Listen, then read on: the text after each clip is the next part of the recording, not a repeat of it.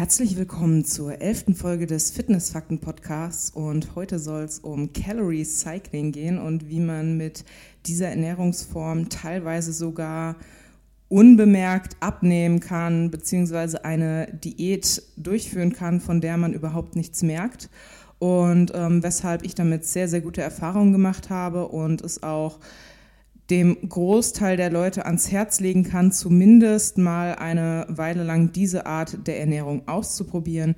Ihr wisst, ich bin absolut kein Freund von Pauschalisierungen, von ähm, allgemein gesprochenen Empfehlungen für jeden, aber ihr werdet jetzt im Laufe dieser Podcast-Folge merken, warum das eine Ernährungsform ist, ähm, die auch abseits einer Diät sehr, sehr gut für Leute funktionieren kann, die vielleicht ohne Kalorien tracken noch nicht den Weg gefunden haben, wie sie ihr Gewicht halten können oder wie sie ihre Ziele erreichen können. Denn für viele ist Kalorientracken nun mal ein sehr, sehr komfortabler, zielsicherer und einfacher Weg, um Ziele, die man sich gesetzt hat, zu erreichen. Sei es jetzt Muskelaufbau, sei es jetzt Körperfettabbau, Diäten, Leistungssteigerung im Training, was auch immer.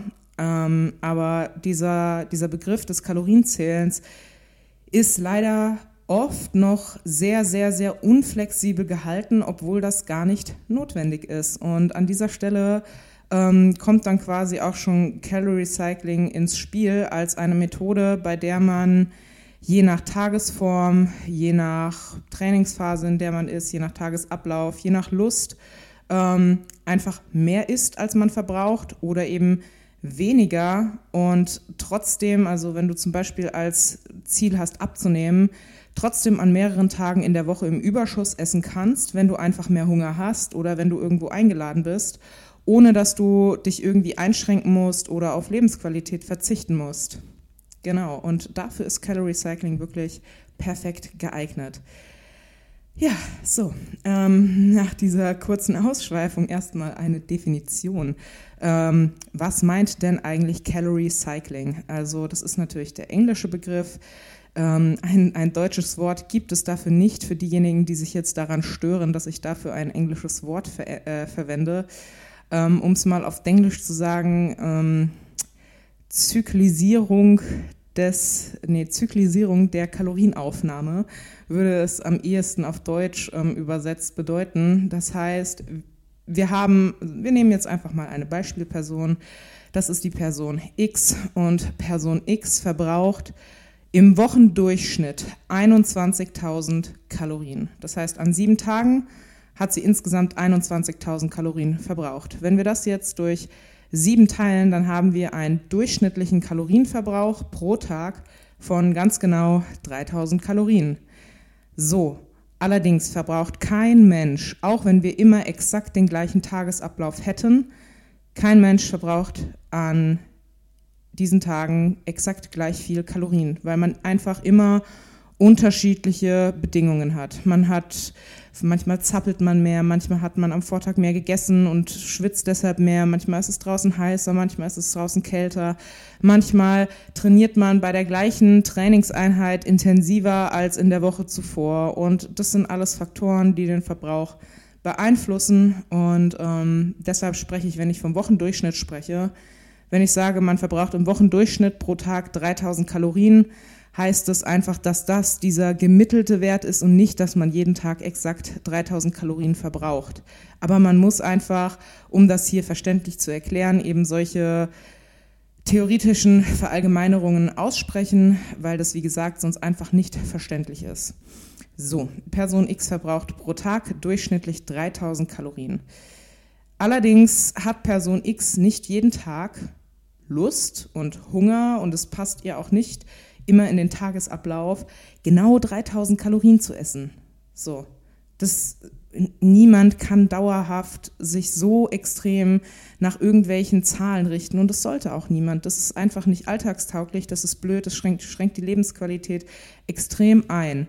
Und deshalb geht Person X jetzt hin und sagt, okay, ich möchte mein Gewicht halten und ich weiß, dass ich an Trainingstagen, weil ich dann eben im Training bin und danach bin ich nicht hungrig, an Trainingstagen habe ich immer weniger Hunger. Person X trainiert jetzt nur dreimal in der Woche und sie hat an diesen drei Tagen immer deutlich weniger Hunger. Also sagt Person X, okay, an diesen Tagen esse ich einfach nach Hungergefühl und zwänge mir nicht mit Gewalt mehr Kalorien rein, als ich eigentlich essen möchte. Deshalb ist Person X jetzt an diesen drei Trainingstagen ähm, bei 2000 Kalorien satt. Sie isst 2000 Kalorien und sagt, ach ja, hoch, heute bin ich nur bei 2000 Kalorien gelandet. Naja, ist nicht schlimm, dann habe ich an meinen Trainingstagen eben ein Kaloriendefizit. Ich möchte nicht abnehmen, aber ich weiß, dass ich an den anderen drei Tagen, an denen ich den ganzen Tag zu Hause sitze, weil ich von zu Hause arbeite, da habe ich immer viel, viel, viel mehr Hunger und da bin ich auch den ganzen Tag daheim und habe den ganzen Tag Lust zu essen. Und jetzt geht Person X hin und sagt, okay, dann esse ich an diesen drei Tagen 4000 Kalorien, weil ich habe mir an den anderen drei Tagen, an denen ich trainiere, ähm, diese Kalorien eingespart. Und dann haben wir natürlich noch den siebten Tag, da ist Person X einfach bedarfsgerecht nach 3000 Kalorien. So, jetzt hat Person X eben an drei Tagen in der Woche 1000 Kalorien Defizit und an drei Tagen in der Woche einen 1000 Kalorien Überschuss. Und temporär wird Person X natürlich an den drei Tagen, an denen sie im Defizit ist, mehr Energie verbrauchen, als sie benötigt und ein wenig Körpermasse abbauen, aber nicht so viel, dass es irgendwie optisch auffällt. Und an den drei Tagen, an denen Person X im Überschuss ist, diese 1000 Kalorien, da wird Person X temporär etwas mehr Körpermasse aufbauen als, ähm, als an den Tagen, an denen sie bedarfsgerecht essen würde. Aber das ist auch so, dass es nicht optisch auffällt, weil es ist, wie gesagt, immer nur ein Tag und am nächsten Tag ist Person X dann entweder wieder im Defizit oder auf Erhalt oder im Überschuss. Und der Körper denkt nicht im 24-Stunden-Muster. Und deshalb wird Person X auf die Woche gerechnet und auch, das beobachtet Person X dann vier, fünf, sechs, sieben, acht Wochen lang, wird Person X sehen, klar, ihr Gewicht schwankt natürlich immer von Tag zu Tag, mal wiegt sie ein Kilo mehr, mal wiegt sie zwei Kilo weniger, dann wieder drei Kilo mehr. Aber im Wochendurchschnitt kommt es immer auf ihr normales Gewicht, was sie so die ganze Zeit hält, drauf raus. So. Und das ist ein praxisnaher und sehr, sehr einfacher Ansatz, wie man Kalorienzählen mit seinen Zielen sehr, sehr gut vereinbaren kann, aber auch mit seinem echten Leben, weil das Leben findet auch außerhalb von Fitness und Ernährung statt.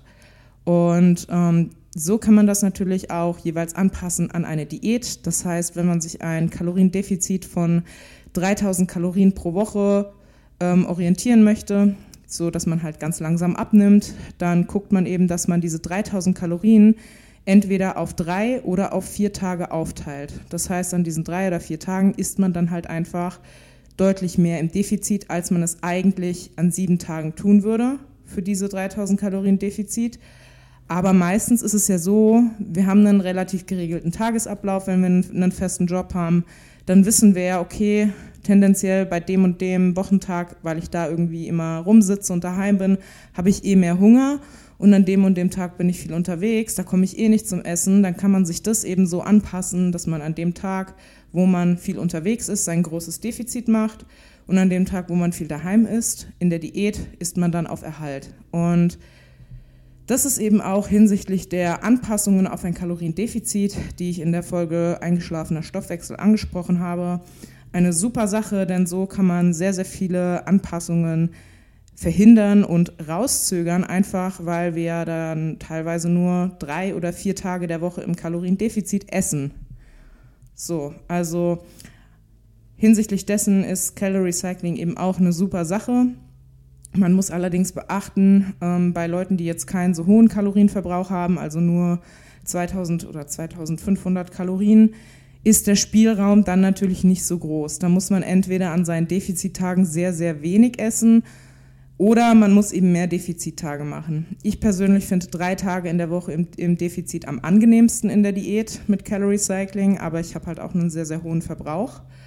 Und ähm, wenn man jetzt eben nicht so viel Spielraum hat, dann muss man eben sagen, okay, dann mache ich vier oder fünf Tage im Defizit. Oder vielleicht schaffe ich es ja sogar, an diesen drei Tagen wirklich sehr, sehr wenig zu essen. Ähm, da würde ich sagen, muss tatsächlich jeder einfach für sich rausfinden, was der angenehmste Weg ist. Und für den Muskelaufbau in einem kleinen Überschuss gilt das natürlich auch. Ähm, allerdings muss ich hier sagen, hinsichtlich der Datenlage ist es so, dass es für den Muskelaufbau wichtiger zu sein scheint als für ein Kaloriendefizit, dass man einen konstanten leichten Überschuss hat. Ähm, weil da wird es auch Experten geben, die dann sagen, okay, dann esse ich halt an einem Tag in der Woche, mache ich einen krassen Cheat Day und esse da meinen kompletten Überschuss für die gesamte Woche und mache voll die Gains. Äh, so funktioniert es nicht. Ähm, hinsichtlich Muskelaufbau ist Calorie Cycling, man kann es machen, Allerdings ist es eher ungeeignet, weil wenn man diesen Überschuss dann nur auf drei Tage in der Woche legt, dann wird man an diesen drei Tagen eher einen zu großen Überschuss haben und proportional mehr Fett aufbauen. Wir möchten ja eigentlich so viel Muskulatur wie möglich aufbauen. Und an den anderen Tagen wird man eben nicht optimal Muskelaufbau haben. Muskelaufbau funktioniert im Wesentlichen nicht über den Kalorienüberschuss, sondern über die Stickstoffbilanz, also über ausreichend Protein in der Ernährung und über einen adäquaten Trainingsreiz. Allerdings ab einem gewissen Leistungsniveau, also insbesondere für Leute mit fortgeschrittenen Kraftwerten oder für Leute mit einem sehr, sehr hohen Trainings- und Stresspensum macht es einfach Sinn, einen konstanten leichten Überschuss zu haben, weil es sonst sehr, sehr schwer wird, diese Leistungssteigerung zu erzielen. Eben weil wir dann Personen haben, die schon eine sehr, sehr hohe Leistung haben. Und da muss man natürlich ab einem gewissen Punkt, um kleine Verbesserungen zu erzielen, viel, viel mehr Aufwand betreiben als bei jemandem, der sowieso quasi noch äh, von allein in Anführungszeichen Muskeln aufbaut, nur dadurch, dass die Person überhaupt mal anfängt, ein wenig Krafttraining zu betreiben. Ja, deshalb Calorie Cycling für die Diät meiner Ansicht nach eines der aller, allerbesten, alltagstauglichsten und psychisch gesündesten Konzepte, welches eben verhindert, dass man zu starr in ein Ernährungsmuster, in ein Diätmuster hineinfällt.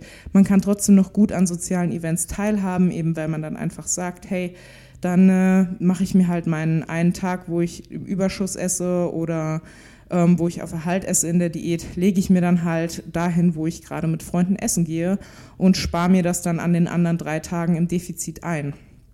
Und ähm, ja, fürs Gewicht halten auch super.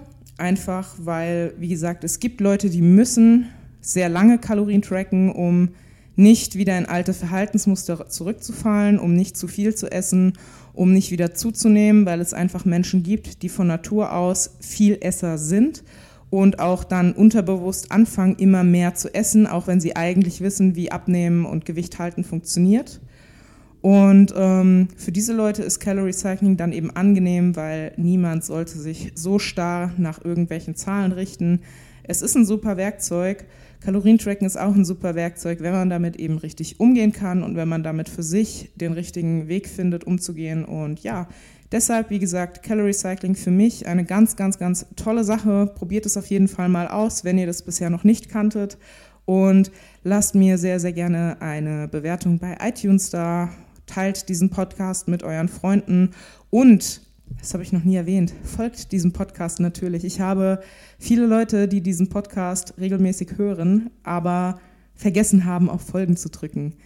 Ähm, genau, deshalb folgt diesem Podcast auf jeden Fall. Und wir sind schon quasi seit Folge 2 in den iTunes-Charts bei Neu und Beachtenswert und halten uns sehr, sehr stabil auf den zweiten Platz die ganze Zeit, ohne abzusinken. Und das ist echt mega krass. Vielen, vielen Dank dafür. Und ähm, ja, ich freue mich sehr darüber.